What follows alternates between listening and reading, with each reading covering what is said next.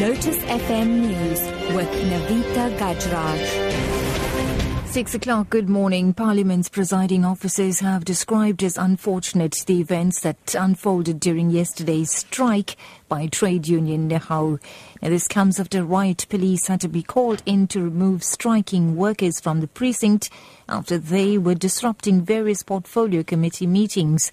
Mercedes Besent has the details. Nehawu members tried to stop various portfolio committee meetings from continuing after they were slapped with a 2010 interdict preventing them from protesting on the parliamentary precinct. They also reacted to alleged threats that they may not be paid on Friday. In a statement released last night, the presiding officers called on the union and management to work together to find solutions. Yesterday, various efforts by riot police to remove the striking workers from the parliamentary precinct were unsuccessful.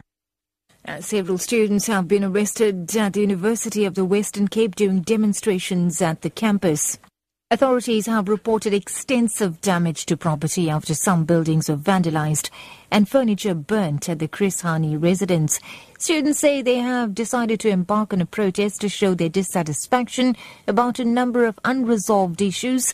They're also blaming the Vice Chancellor of failing to meet their demands. Uprising is being caused by the Vice Chancellor who have rejected our needs and our wants, which is the end of the resources and the end of debt for the students. We as the Fees Must Fall movement were engaged with the rector in a second meeting which was held. The rector agreed that he will increase the, the payment of the workers with 1,000 rand. The Vice Chancellor he have just rejected those and he said nothing will, be like that. So that's why we are like this. Meanwhile, UWC spokesperson Luthando Tyhalibongo rather says there's been extensive damage done to a number of buildings and furniture on the campus. Students went on a rampage, the protesting students, and has damaged uh, various buildings on campus, intimidated staff and students that were on their way to write.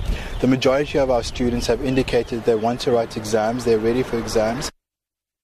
In other news now, the South African Police Union has welcomed a court ruling sentencing eight former police officers convicted of murdering Mozambican taxi driver Mido Macia to lengthy prison sentences. The former officers have been sentenced to 15 years each in the Pretoria High Court, with Judge Bam describing their actions as barbaric. SAPU President Nika says the verdict should be a lesson to all irresponsible officers. Yes, they have been found guilty, and this should be a lesson to many of our police officials there. It is uh, an unfortunate incident that workers whom we represent as a labor movement happen to be found to have been committed this kind of an offense International news now. The European Union has offered African states a range of aid as well as easier visa access in return for help to curb migration into the EU. An action plan to be agreed by EU and African leaders at a summit on Malta sets out dozens of initiatives of what leaders say should be a partnership to combat the poverty and insecurity driving Africans north. EU officials say the number of African students taking part in an EU run educational exchange program will be doubled next year. And wrapping up, taxpayers panicking about the looming tax return deadline can breathe a sigh of relief.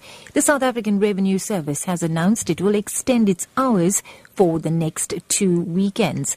SARS says it anticipates a marked increase in the number of taxpayers filing their returns before the December, November, rather November 27th tax season deadline.